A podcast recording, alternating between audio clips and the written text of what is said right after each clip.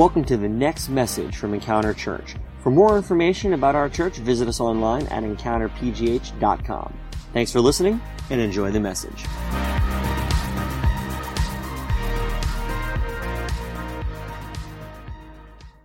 All right, good morning, everyone. Uh, excited to have all of you with us today. We're going to continue our uh, book study that we've been going through the, the book of James, uh, which we, as all remember, is a letter that was written to, uh, to Christians in the early days of the church. Um, so read it more like a letter and less like a novel.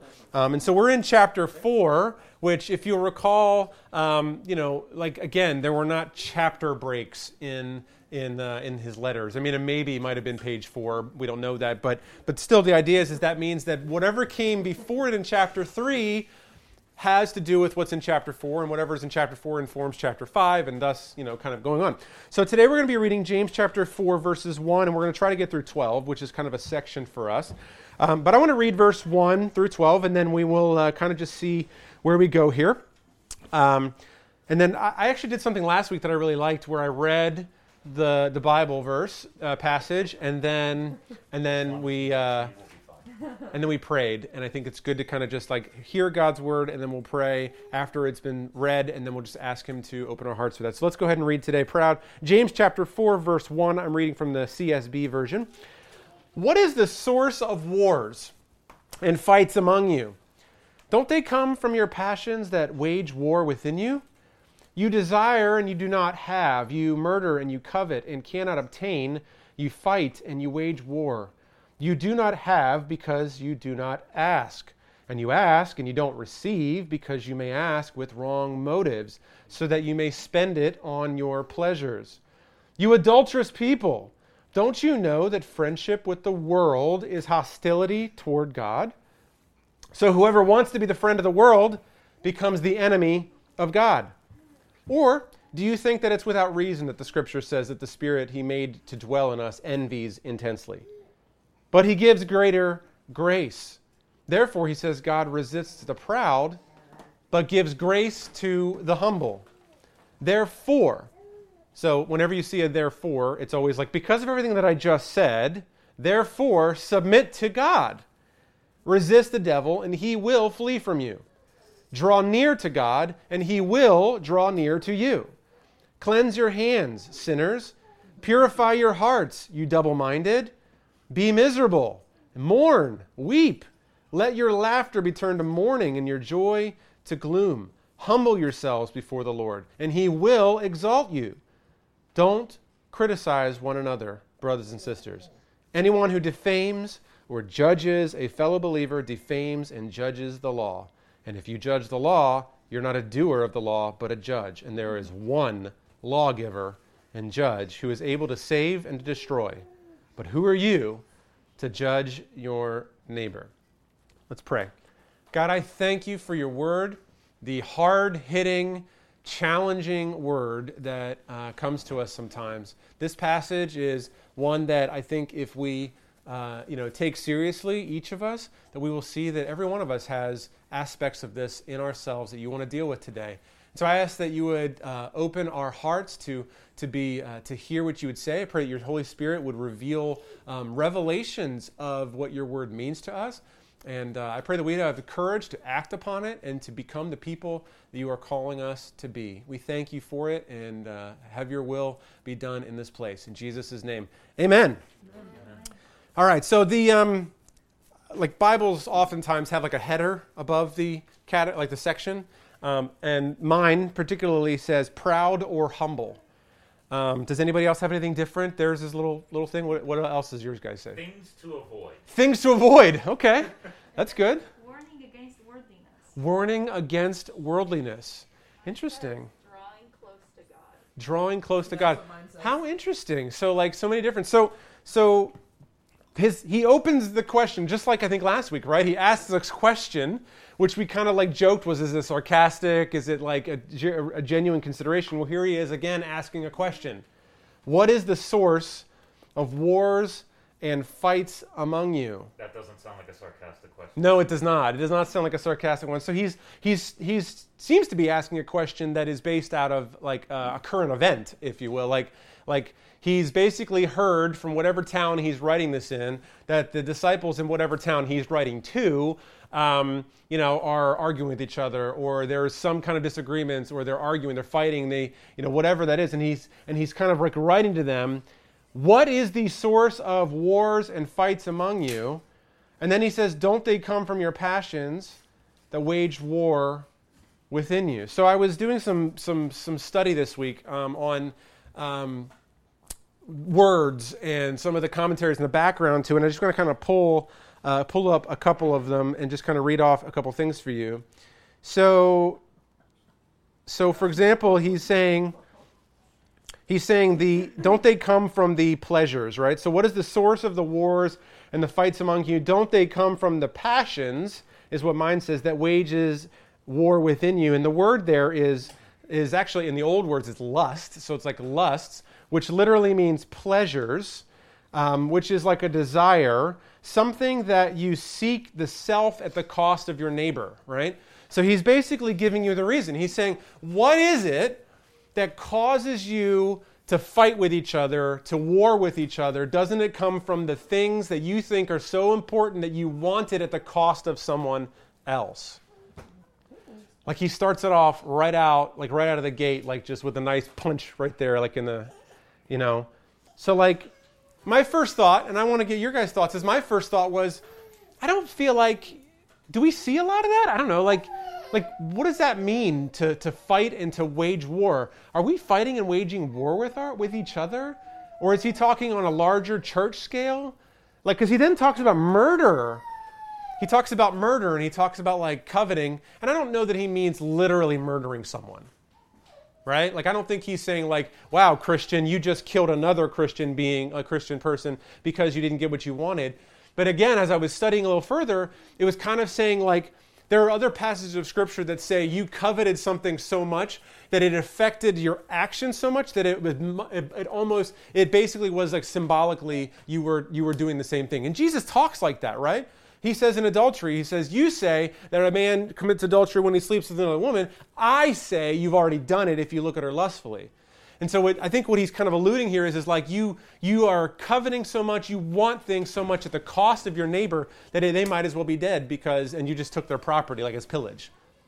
Like that's kind of what it's saying here. And I think that's a very, like it was just kind of hitting me like, wow, I don't feel like I covet things like that. But Tad, you and I were having a conversation on on uh, Friday evening at the around the fire where we were talking about comparison to other people and wanting things.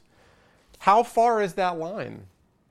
You know, I mean, he could be talking about, you know, homes, jobs. He could be talking about amount of money, or he could be talking about like, like even like, like relationships and all sorts of things. It could be anything. But where is the line from, from, you know, I admire that that seems like a good thing or a good life to crossing over into unhealthy spaces where it becomes the cost of a neighbor.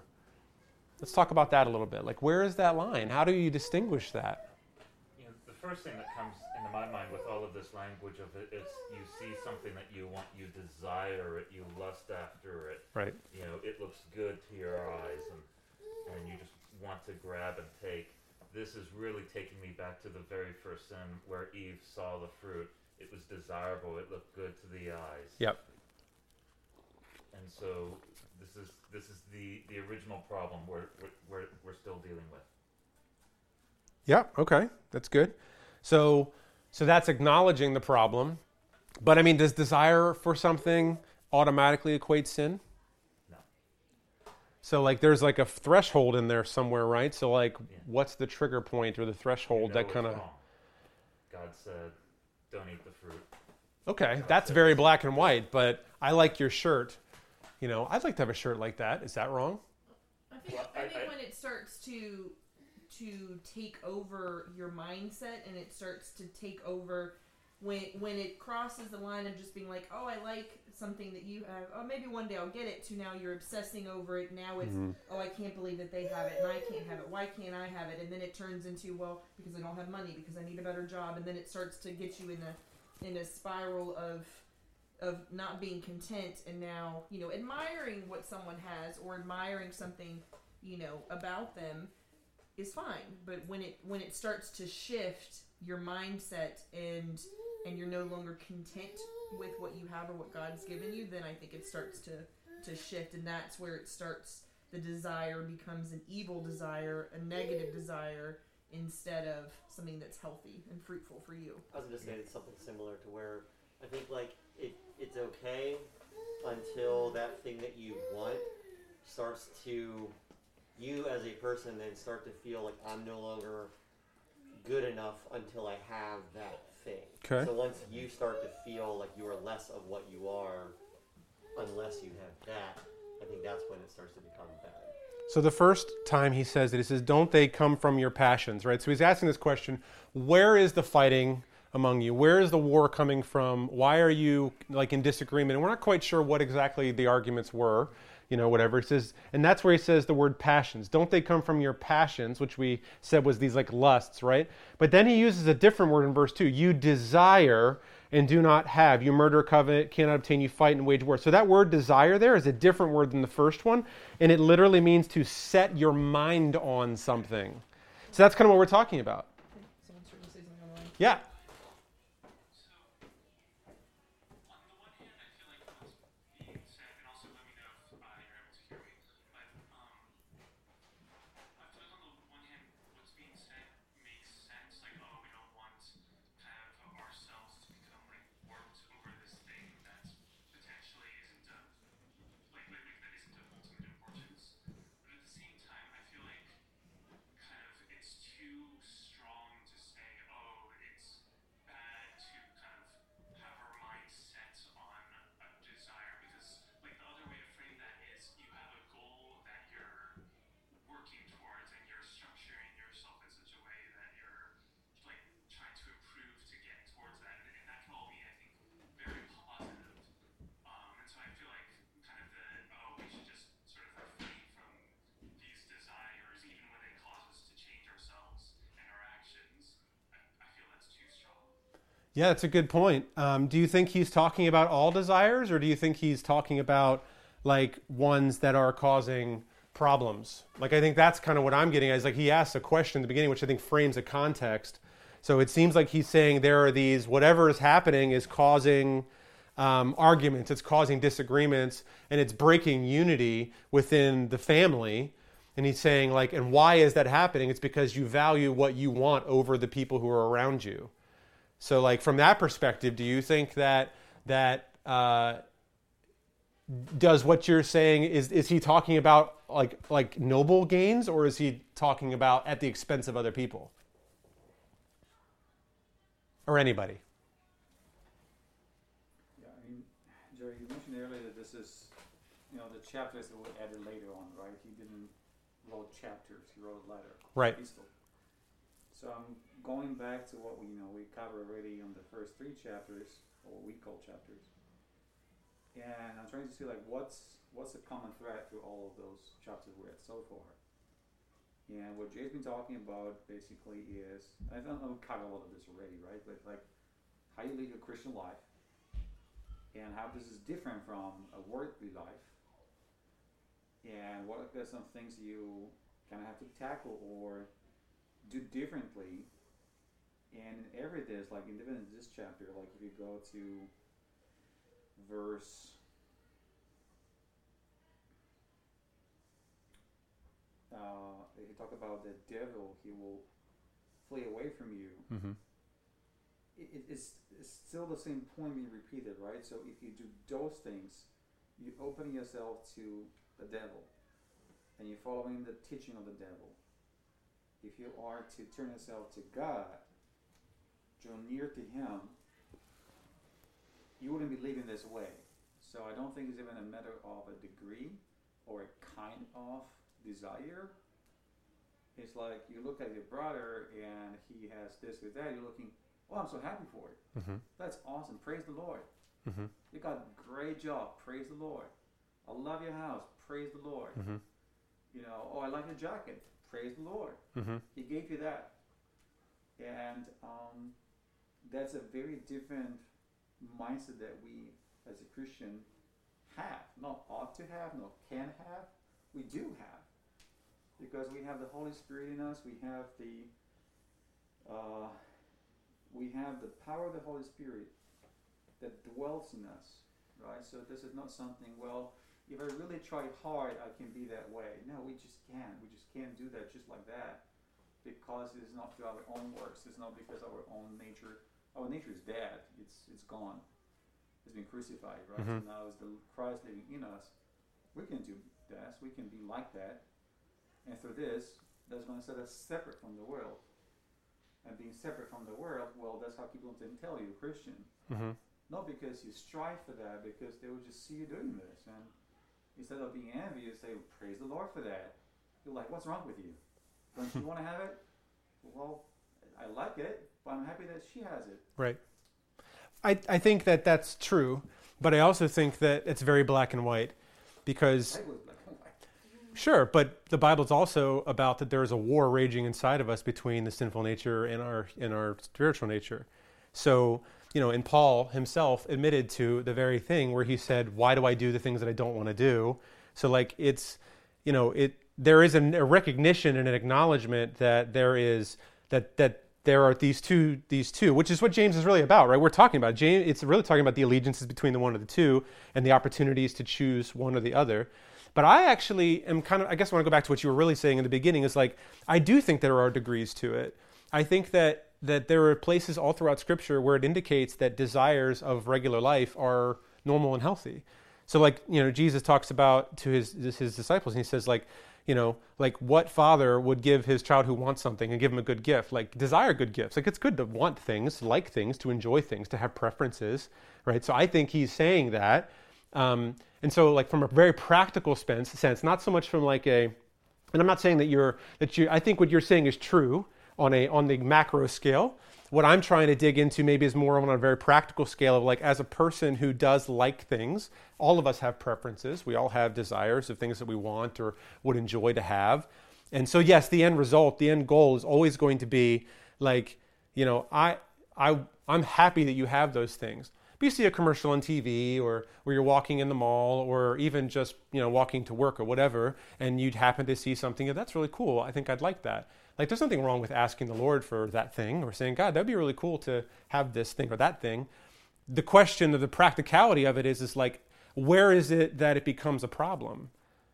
You know like where is it that it becomes an issue?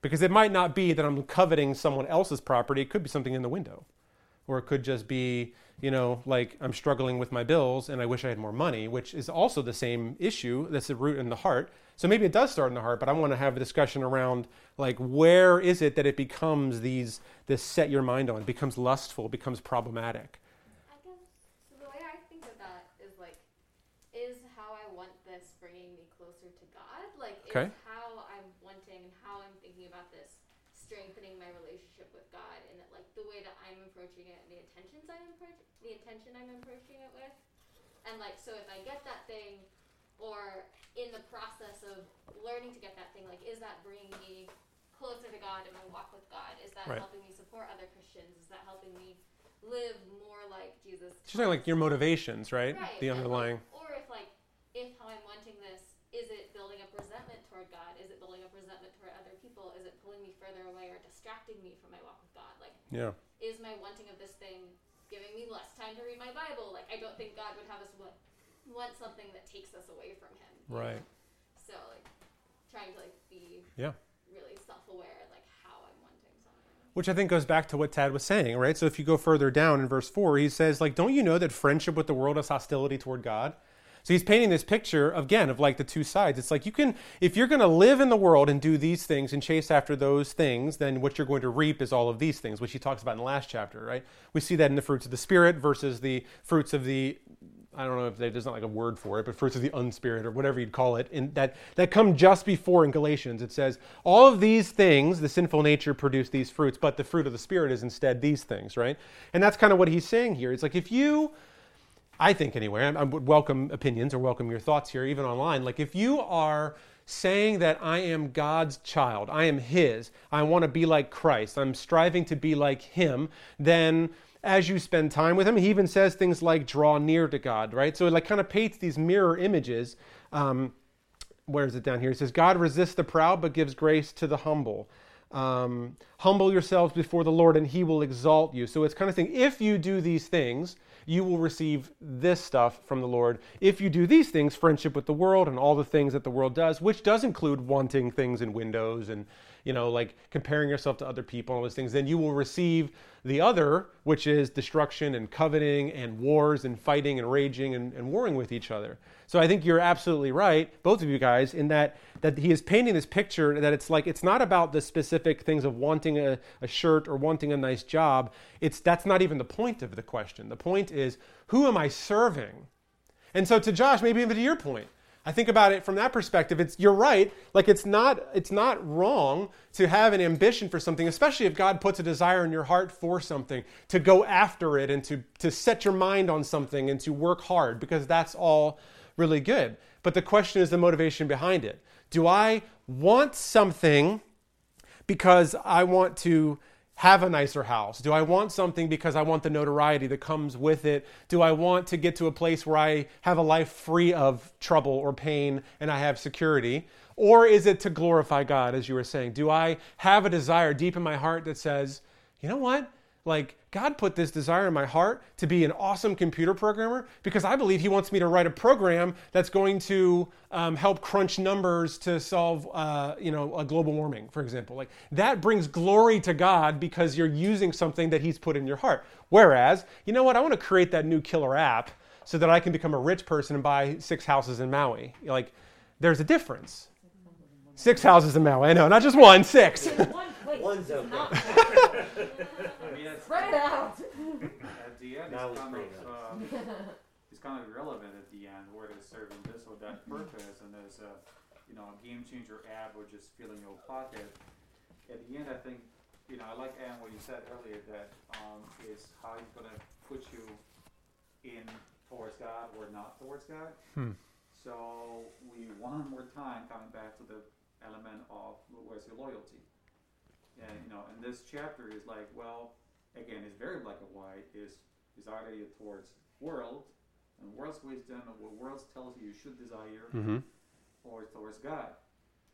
So again, it's not so much of what you desire or like Right. what are some good and bad things to desire. Right. It's where's your loyalty? That's right. I don't think that in any way ambition is a bad thing. I think your motivation for ambition is a problem, and I think Right. that how you achieve those goals and those ambitions is the problem. So, like, it to me, I really resonate with what Annie is saying about the motivation and the heart of something, and your pursuit of of um, you know, is this drawing me closer to God? Is it? And sometimes it's not even. I don't know. Maybe this is a, a, point of discussion too, but I feel like it's not even a problem to sometimes be neutral in response to ambition and God. As long as it is not negatively detracting from your relationship with God, there are a million things in this world that I feel like God could be pretty neutral about. You know, like, does God truly care if I like pepperoni pizza versus this thing over here? Probably not. So it's like, I think that in my mindset, that's not about ambition, though, right? So, Right. So bad example, but I but I don't know that God cares. If, okay, let me say this correctly because I understand. I understand who's sitting in this room, and it could be a conversation that leads elsewhere. Do I believe that God cares about each and every tiny, teeny piece of my life? Yes, of course I understand that. But do I think that God is concerning Himself with with everything, no matter how small, when it comes to? I think what I'm trying to say is that. See, now I feel intimidated about about answering this question. So, no, just give us your thoughts. That's all. um, I think that as long in some cases as it's not it is not detracting from my relationship with God, it is not negatively impacting my relationship with Him, with the will that He has in my life, with the relationships that I'm having. I don't think that there is a problem with pursuing and and dreaming and achieving. Um, I think if you're stepping on people on the way to get there, I think if you are squandering and silencing God's will in your life, Hmm. and it is detracting from your relationship with Him, the time you are spending with Him, that's when you need to check your heart, check your motivations, and that is where the the boundary is for me. That it's like I'm allowed to have dreams. I am, and I believe God put those dreams in my heart. Some dreams, again, check your heart, but I don't think the problem is having them, and I Mhm. don't think it, the problem is desiring things and desiring success and desiring, you know, wealth. Do I think the problem is I want to be rich for the sake of being rich? I think the problem is that the motivation behind it, the reason behind it, the why behind it. I think that there are plenty of people who have worldly wealth and do wonderful, amazing things with it, like you Mhm. said. So for me, the difference, the distinction, and like Heather had said earlier, the the boundary that you're crossing is what's the importance of that thing, what's the motivation of that thing, and why. And so in some cases, that's what I was trying to say about the neutrality of Yeah. it. Is that, and I'll stop there before I talk. I think it goes the back to, I mean, what does he say? He says, Don't you know that friendship with the world is hostility toward God? So we sang that song in the beginning, Friend of God, right? So it kind of paints this picture between the two. You can be one or the other, because he actually says that. Don't you know that friendship with the world is hostility toward God?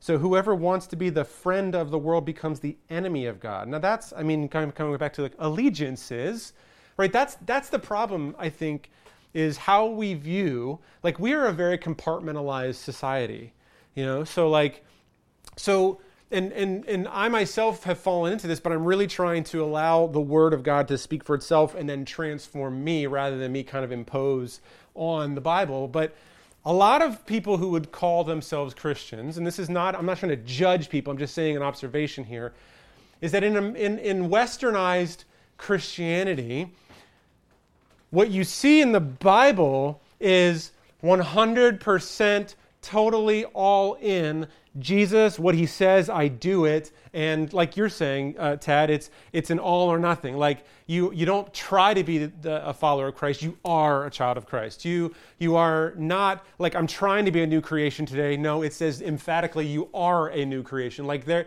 it was a complete shift in mindset. But in, in westernized Christianity, we kind of want to live in both spaces. You know, it's it's this idea of how much of a friend of the world, how much can I be in the world and and not be the friend of the world. It's like it's not a it's not a I'm shunning. I mean, I grew up in a world in a in a church where it was very much you are to be completely separated. And I think there was an unhealthiness to it, don't get me wrong, because it completely removed me from from people and I didn't understand the regular world and and I was finding myself completely like irrelevant and couldn't even have conversations with people who weren't Christians or not yeah, who people who were not Christians.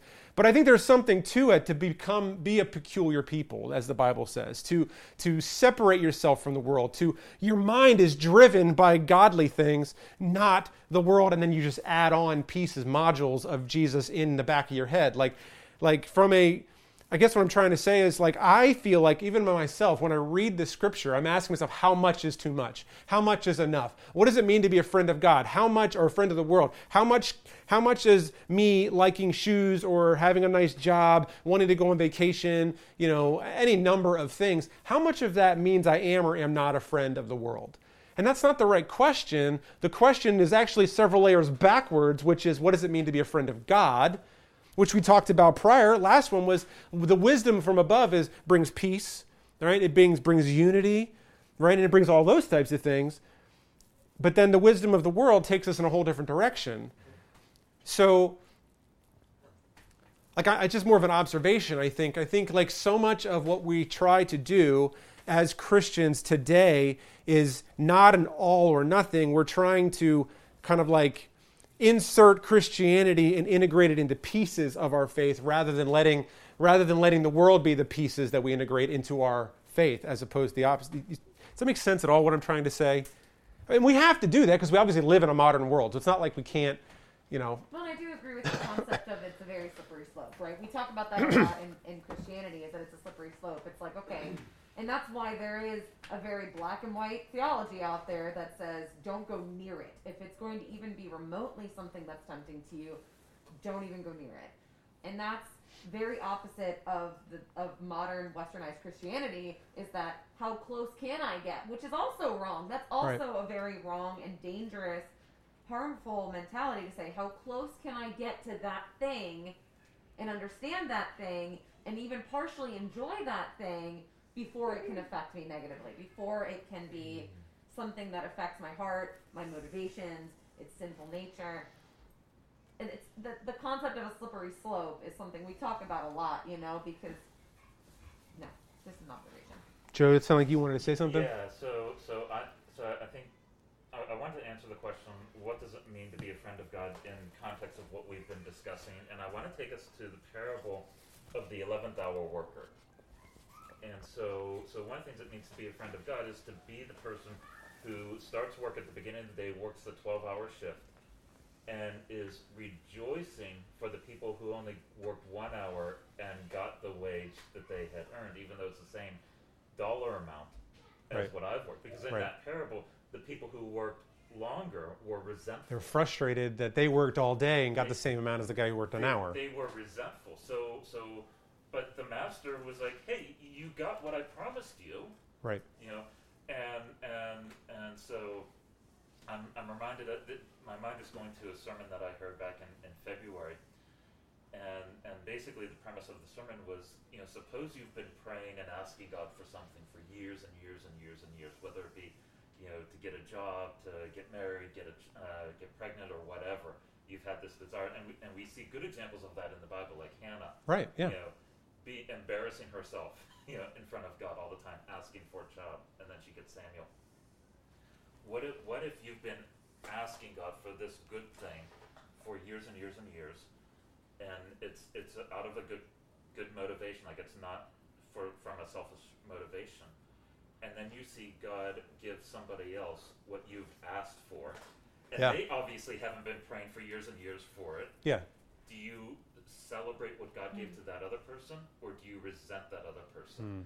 Do you do you say, ah, they didn't deserve it because they've only prayed for like five minutes, Yeah. where I've been praying for five years for this? Yeah. You know, or are you like, oh, if God can give you th- your dream job, God's going to give me the dream job that I've been praying for a decade for, or spouse, or child, or Right. wh- whatever the things.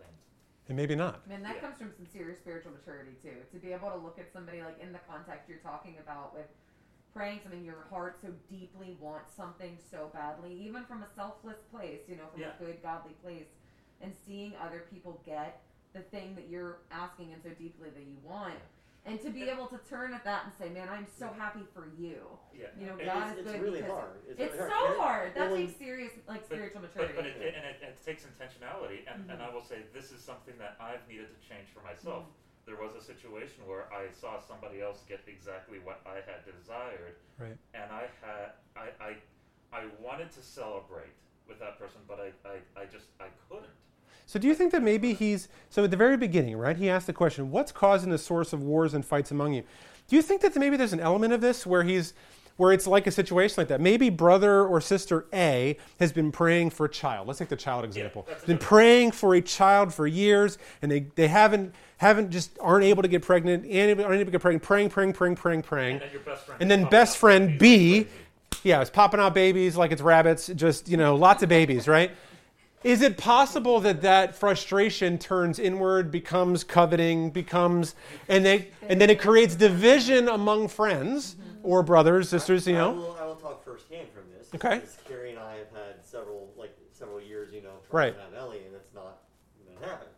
And so when there have been our friends that have gotten pregnant, we tended to, we didn't want to celebrate their victories. We didn't want to be like, hey, congratulations. We didn't want to do that because it was constantly a reminder to Right. us of what we didn't have. Right. And so there was a very big and long process of Hmm. uh, that Carrie and I had to go through to where we say it's not fair that we resent them for a blessing that God gave them. Right. He still knows the desires of our hearts. He Carrie felt 100% that we were called to have another child, and so she held true to that, even though I didn't. You know, and so she probably resented me to a degree as well. You know, and so I definitely will say that you know, in here with that specific, if you would say that Yeah. as an example, yeah, like that would definitely can cause division. Yeah. You know, we So- tried to make a point as well as I said to not let it go that far, but definitely in here it could definitely. So then, okay, so let's just pause for a second and say, okay, so let's ex- acknowledge that that it's possible, mm-hmm. right? That this happens, that we know what should be. Like, 'cause it's like you knew that. You're like, I really know that I shouldn't be resentful, but I don't know what to do with that, right? Like, I feel the way that I do. So this is kind of where I'm coming back to your point, Tad's. Like, the practicality of it is is the reality is is that as a Christian who with the right heart behind it is that it does exist that there is the possibility of I know what I should be doing and yet it's really like like it's hard for me. I so desperately want to have this baby and maybe even more so it's fueled by a desire or a promise that God put in your heart. For some of us it's not. Sometimes it's just I want something and I think it's okay and I really want it for whatever reason and you're praying and praying and praying see somebody else get it and you have that that dissonance between I know how I should be as a Christian and yet I'm struggling to get there. And that's existing here because it is creating problems. It does create breakages in relationships, which I think is what he's addressing. Is it enough? And this is not an indictment. I'm like, you know, I'm, I'm asking, how do we, when we're faced in that space, get to where we're supposed to be? Because to me, and I'll be honest, it feels like a cop out to just say, I'll just do it because I've tried and I fail. So, how do we do that to get where we're supposed to be? There, Oh, let's ask. Let's. 'cause I mean, it's your. It was your thought. But we have to unpack one thing here. So I, I love the example that you gave, Joe, and Mm-hmm. you know how you personally relate to this, priest. The thing that you know you said at the end is that Ca- Carrie was convinced this is the will of God for your family. Mhm. She had that revelation or the recognition. So this is something completely else. Now you're fighting the enemy who's trying to rob you of your promise. You've been promised a child, you know there's a child coming, it's not coming, is an enemy you're standing against. So that's very different. Well, let's You take have- that out of it and say if it were not job that way. promised to you, or the one that you know they've been called to, and that this is something you want to do. Sure. This is the enemy standing in your way because this is wills of God Right. that have been spoken in your life, and you've been recognized, you've re- you know, have this revelation in your heart that this is something for you, and you're not getting that. That's the, that's a frustration, right? But it's a spiritual position. That's something completely else. You're right. Now we bring it back to what James was talking about here, and it's like I, I really like what you said. Like it's a very slippery slope because there is no good balance. Like you cannot say, well, this is good enough or it's not too far off, so that way I'm still okay, right? At some point, it's completely irrelevant. Like um, things that we may desire, especially in terms of like possession. I mean, I mean, just look around everything you see in this house, around the house. All of this can perish. Yep. It doesn't take much. A bit of, Look at California right now. Like Yeah, the entire coast is burning, right? and all of this could be just ashes, right? Or you know, anything. So all of this is so irrelevant for a relationship with God. And yes, He's giving us good things because He knows we need to eat, we need, we need to have a place to sleep, and to walk in the community, right? So we need at least you know uh, two sofas for that, right? But that's irrelevant for the relationship. And from that perspective, if you start focusing your mind, your heart, I would say, on that thing that is today but tomorrow can perish, Uh huh. you immediately switch your attention from God to that thing. And that's when you really start struggling, and that's when you have all the things that James is talking about. Right. Because your heart's going to be led astray because now you lost your focus. Okay, so what does that practically look like? Because I think we're all in agreement around that we understand that focusing on the wrong things leads us away from the Lord. The moment you look elsewhere, that's the Okay, so what does that mean, like practically? So in your life, sounds like I mean we had this conversation that something comes pretty simply to you. You you you you don't struggle with kind of comparison, whatever. What is it that you do in your personal life that helps you to say, or even when you recognize, you know, and I'm I'm losing focus? Do you do you what does it look like, and do, how do you get back to that? Like, how do you know you're losing focus on on the Lord? Because I mean, it doesn't mean you're standing in prayer 12 hours a day looking, but at the same time, you do have to go to work. You do have all these kinds of things. So, like, what does it practically look like for you and for us to recognize that we are lo- changing our focus from the Lord to things or circumstances or people or whatever. And then once we do recognize it, how do we train ourselves to go back to that? What does that practically look like? So, so one thing, and then just you know, everybody can feel free to, to jump in on this. You know, I don't have all the answers. Uh, one thing I usually catch myself reading this because I see the symptoms that James are talking about. Yep.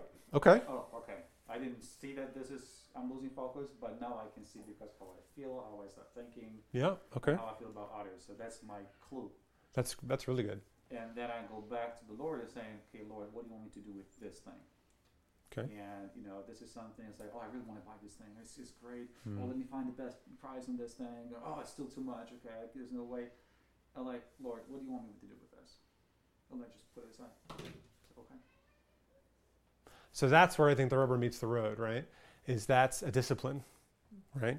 Which for people who maybe are new to spending time, you know, with the Lord in that respect, or how are used to getting what they want, or, you know, to even clearly hear the Lord say something and then choose to do it is still, I think, another list of processes, right? Of saying, like, it's not always as simple. And this is me speaking very much to myself because I like to get what I want and I don't like no for a reason. And I have that drive and ambition, and which I like to think is, you know, like passion. If I want something, I will find a way to get it.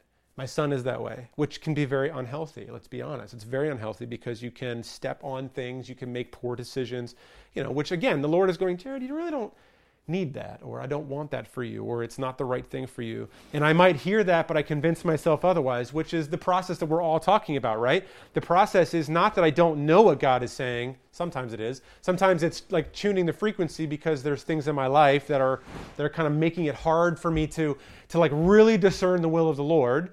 And sometimes my passions or my desires for something are so strong that it can either lead me to think that God is saying something that He's not, or I can willfully or even ignorantly like not quite hear God's voice, which the answer to that is is what we've been talking about, and it's not a one-time fix, it's a daily like walking with the Lord. I want to give you an example because Chris was very open here, so I want to be open as well. The six months I've been praying for a job, I was no job, no income. Six months, right? I mean, it's not five years in some cases, but six months is pretty long. It's a long time to not have income. so, so I, you know, I found the you know dream job. I was like, oh, this one, yeah, that's a good one. I met you the criteria. Mhm. Lord, please give me this job. It would be awesome, great place, great company, and He wouldn't give it to me, right? And then another one, another one. I'm not talking one or two. I'm talking many. Okay. Right. And you know, I've been going to the interviews and things are going well. It's like, oh Lord, please, is this this one? I think it is. Yeah, are you saying this? Did I, do you hear it well? And you know, I, I give you one silly example because it's it's kind of relevant. So I applied for a job with Disney. I went to the last stage and I was one of the two candidates that were selecting from.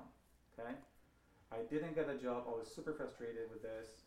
Mhm. And then within two weeks, they start shutting Disney down because of COVID. Mm-hmm. Okay, and I was I was to work within the logistics of all the parks. I'm the first one to go Right. Mm-hmm. because there's no logistics. there's There are no parks right now. Yeah. but we're like, I really want to go there. I, I want Yeah. to work for Disney, right? So, and you know, long story short, I wouldn't be sitting here today if I Yeah. got any of the other jobs I thought I wanted. You'd be in Orlando without a job. So, yeah. Yeah, that's right. So Right. It's, it, it's a struggle in this sense, right? I'm Right. not saying this is not. It really is a struggle. Right. But every time I'm frustrated and I'm feeling those symptoms that James talking about, I'm Yep. saying, Lord, what do you want me to do? And he always tells. There is no like, well, let me think about it. I'll come back to you next week. Mhm. Like, either you know, do this, or like drop it, or there's just my favorite one is wait. Yeah. That's my favorite one. I heard it so many times. Like, Lord, really? I just wait. He Yeah. won't say another word. He just Right. told you everything I need to know for now. Wait. And so, if I can kind of say, I think that what we're getting at here, and I think this has been a really good discussion, is that is that it's not a, it's not transactional. This is not like a transaction of should I buy that shirt or not, or should I get this job or not. It's it's who are we friends with, right? Allegiances, loyalty. Like, do I live my life to where where as I'm walking, it's like I've talked about before, it's like radar or like sonar. Like there's an antenna. My Holy Spirit antenna is just always on. And as I face any circumstance, it's not so much that I'm going back and running a query going, God, is this for me or not? It's more of just like signal strength up and down in a sense of like, this is something that the Lord has for me, or this is something the Lord is saying, stay away from. And sometimes, like you said, it's not very strong. Whether I should get pepperoni or mushroom pizza, it's probably just going to be flatlined because that's not really the kind of thing we're talking about. But it's more about how often am I spending time with the Lord? How often am I reading his word? Do I even know what the symptoms are that you're mentioning? Like do like if he keeps referencing, Tad's over here referencing, I know the symptoms, but how does he know what they are? Because he reads the word over and over again to know that the symptoms of of you know living a life that is that is connect disconnected from God and is more connected in the world is coveting, is violence, is frustration, is a lack of peace, it's division, it's greed, it's whatever all those kinds of things are. But you don't know that if you're never in the Word. How do I know that I'm on the right track? The fruits of the Spirit. But do I know what the fruits of the Spirit are? The only way to know the fruits of the Spirit are to spend time with the Lord, to read in His Word that tells you those types of things, which kind of goes back to, I think the overall point here is, again, is who are we and how do we live our lives? Are we, is the focus, and I think that's why he says a friend of the world. It's not to be a friend of the world because you live in the world. We all live here. A friend of the world is who do you choose to spend the most of your time with? Who are your allegiances towards? Where do you get your values from? Where do your priorities come from? You know, and again, it's not a problem to have a job or even to have a really good job or even have a really good paycheck. The issue is more along the lines of what's your source? Where do you get your answers from? Where do you get your your passions from? Where do you get your um, direction from? Where do your values come from? Like all of those spaces. I think to me, that's what it means to be a friend of God and a friend of the world. And so he's talking about these arguments, which, I mean, all the way back to the very beginning of James 4 now, he's basically saying, like, you're arguing with each other. And it may be physical arguments, or it might be things that are warring on the inside that aren't even manifesting outwardly yet. It could be I have strife against my brother or my sister because they have something I don't have, or they're a better speaker than I am, or they're happily married and I'm single, or it could be any number of things. And it's doing something in our hearts that is destroying relationships before we even say a word to our friends or to our neighbors. And so I want to kind of just wrap up. We don't have a lot of time to really be able to discuss the rest of it, but think about from that perspective then how he kind of closes off like his instructions, right? Submit to God instead of submitting to the world. Resist the devil. So re- resist the devil in all of his his behaviors, and he will flee from you. So when you're tempted to, you have to recognize those things, and when you see them coming and tempting you, you have to resist them. He will flee from you. Draw near to God. Verse 8 here. Draw near to God, and he will draw near to you. He promises that if you are hungry for him, that he will, and I'm reminded of um, in, in the Old Testament, I can't, in my brain, Joe will probably give it to me, where he promises that if you repent and you, you, you turn to the Lord, he will heal the land, right?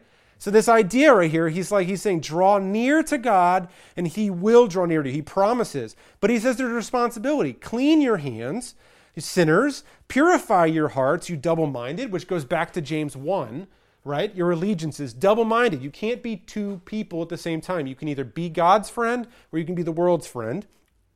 And then he goes to this interesting space of like he's talking about repenting. Let yourself feel the misery in the mourning and weeping of the sin in your life. Let your laughter be turned to mourning and your joy to gloom. I was reading because I was like, what a weird thing to say to somebody. And he's talking about once you recognize that you are a sinner, that you have allowed yourself to become a friend of the world, allow that to sink in. Like, weep over that because you're supposed to be a child of God, is what he's saying. So he says, instead, humble yourselves before the Lord, and he will exalt you. He'll lift you up. And then he kind of comes back to the very beginning the warring, the raging, the fighting with each other. So don't criticize one another. Don't criticize. Anyone who defames, which is like publicly, or who judges, it could be internally, right? Judges a fellow believer, does the same thing to the law, defames and judges the law. In other words, I think what he's kind of saying here is if your heart is judging people, if you're coveting all those things we talked about, you're essentially you're essentially like putting mud all over God's wisdom, which is what we kind of learned in, in four. You're like tarnishing that. If you judge the law, you're not a doer of the law, but a judge, and there's only one Like, in other words, I think I know better than God, is essentially. If I live my life in a way to where I call myself a Christian and yet I still exhibit all the symptoms of the world, I think I know better than God does. There is only one lawgiver and one judge who's able to save and destroy. So, who are you to judge your neighbor? So because I don't want to disappoint, Leviticus 26. Bam! You've been waiting. I have, I have. So to kind of cap off and recap all this, I think again, I mean James is such a practical book. Like it's so practical, but it my gosh, it's not just about like like the little things that you do. It really cuts way down ultimately into like we were saying into this depth of like who are we? Who are we? Are we are we people who are 100% allied with God, aligned with him?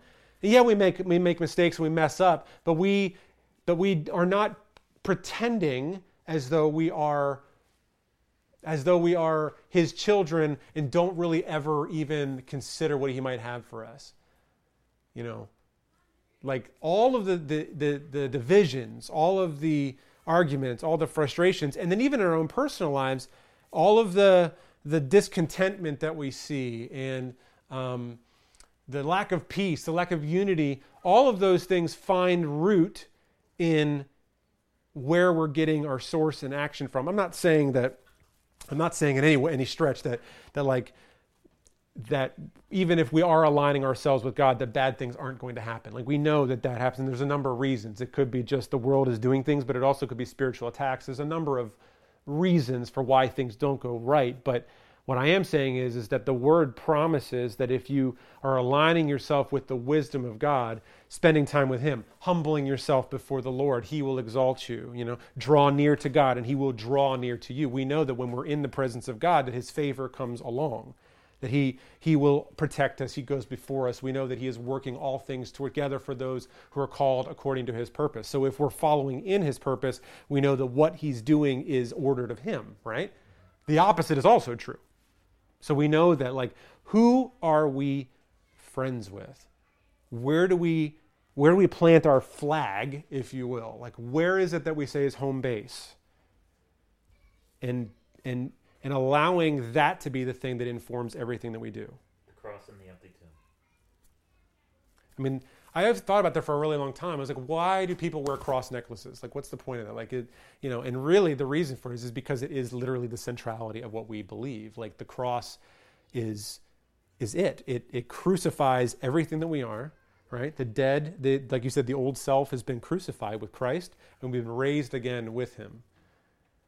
Now, obviously, that's very black and white.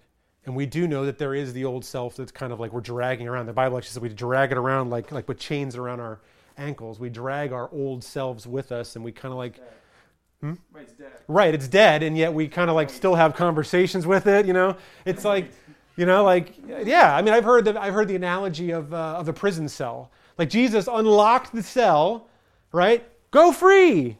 And we just sit in it sometimes, you know, or we like we choose to like keep it on our deed, like we want to like go back and visit the cell, you know, like and that's the imagery that we see. The imagery is like it's a dead man that's following us around. We're dragging it along, or it's this like cell, prison cell that we continually sit in. If you think of it from that perspective, like what happens in dead prison cells? Things rot, they smell. That's the symptoms of the of the behaviors. Like when I am not spending time with the Lord, I'm frustrated, I'm crabby, I, I snap at those I love. I'm tempted to uh, to take cut corners at work. You know, um, you know, I, I don't make good decisions. All of those things are the smelly, rotting nastiness that comes from the dead, hanging around with the dead life, if you will. You know, so I, I feel like I'm just like talking in circles here.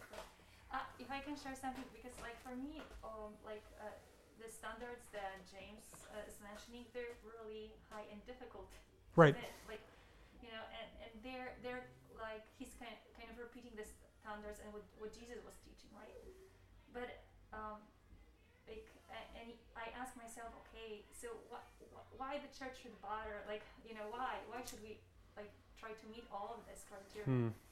And, and I, uh, of course, one thing is that this is how God created us, and we want to be back uh, to and restore what what has been destroyed, and we want to be uh, in the fullness of what He created us. But I also realize, like in in uh, conversations and the letters, that in Hebrews it says, you know, you argue, you do all those things, you think about word. Do you even realize that you will judge angels? Hmm.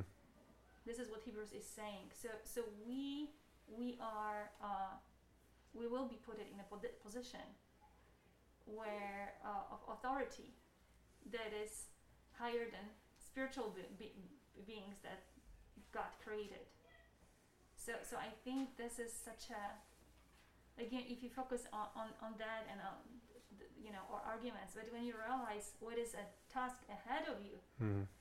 then you clearly, clearly start to understand okay that's why all those standards are so high because the job is so and so so big Mhm. and the, the reward and the, and the task what we, we are made for I think it's a good. I had this image while we were while you were saying that. It's like like discovering um, an old uh, an old relic that's been buried for a long time, like an archaeology. You know, the idea of like it's not maybe not a perfect metaphor. It's kind of what's coming. Of It's like is this idea of like what we're doing. Like you said, is we are we are chipping away at all of the old self, all the you know like so. If you were to find a dead body, and then it has been come back to life, you dig it up, and there's still all sorts of stuff all over it. And now you're kind of like washing it off, cleaning it off to restore it to its original intent. And that's what we are as Christians. That's what the Bible kind of paints this picture of. Is like you said, it's not that you're, I mean, we are becoming like Christ, but only in the sense of like that it's a daily work of being sanctified. But what's underneath the Spirit is completed. It's been, it's finished. It's a finished work. Like he doesn't have more stuff to add to us. And so the daily process of us is chipping off the sin, chipping off the old habits, chipping off all of those things and leaving them behind because what you're doing is discovering something that was always there all along. And so I think that's an excellent point of it too is it's not striving to become something because you already are it. It's really taking away all the things that are blocking it or hindering it or are distorting it so that you can see it which is a very different way to think about things. The older man. The what? The older man. Yes, the older man. Absolutely. uh, uh, out, is it Al- alter, alter, alter, alter. alter versus in there. Other. Outer. Elder. I don't know. Like Outer, outer space. Oh, Outside. outer man. Got you. Okay, sorry. The mess. That's all right. All right, let's uh, let's close here and pray, uh, and just uh, and then we'll go into our prayer time today. God, we thank you for your word. Um, man, really good, lively conversation today. Uh, it, matters. This stuff it, matters, and sometimes it can be. Speaking for myself, maybe others, you know, in the room feel the same way. It can be challenging to talk about something that is so high, so high standards. The bar is so high because it feels like, well, what do I do with this information? Like, what do I, how can I like leave here and do this in my life to become like that? And I, I think the conversation today was really great. I thank you for it, God. I thank you that you are speaking to us. I thank you that you are challenging us. I thank you for the voices in the room. I thank you for the voices online that are asking the right questions, that are thinking through what does it mean to follow you. God, I pray that for each one of us, no matter where we are, in our walk with you. Some of us who have walked with you for many, many, many years, and for some of us who maybe have are new to this or are, are wondering about things or considering different aspects of wonder whether or not it's real or not, whatever, wherever we are, I pray that your spirit would take today's conversation and would confirm in us that you are working, that you are alive, and that you uh, are, are calling us to something greater, something deeper.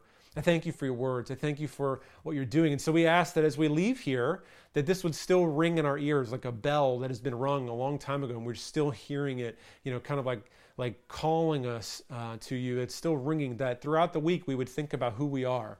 Where do we get our our information from? Where do we get our our values from? How do we know if something is right for us or isn't? Like where do those motivations come from? God, draw us to you. Let your signal be so strong that we're drawn to it and that we would spend time with you. God, call us to your word. Call us to worship. Call us to um, like a, a deeper place with you so that we would um, really be challenged and grow and be friends of God. And I pray that you would give us the strength to reject the friendship with the world. Show us what that means in each of our lives. I thank you for what you're doing here and for this conversation. In Jesus' name, amen.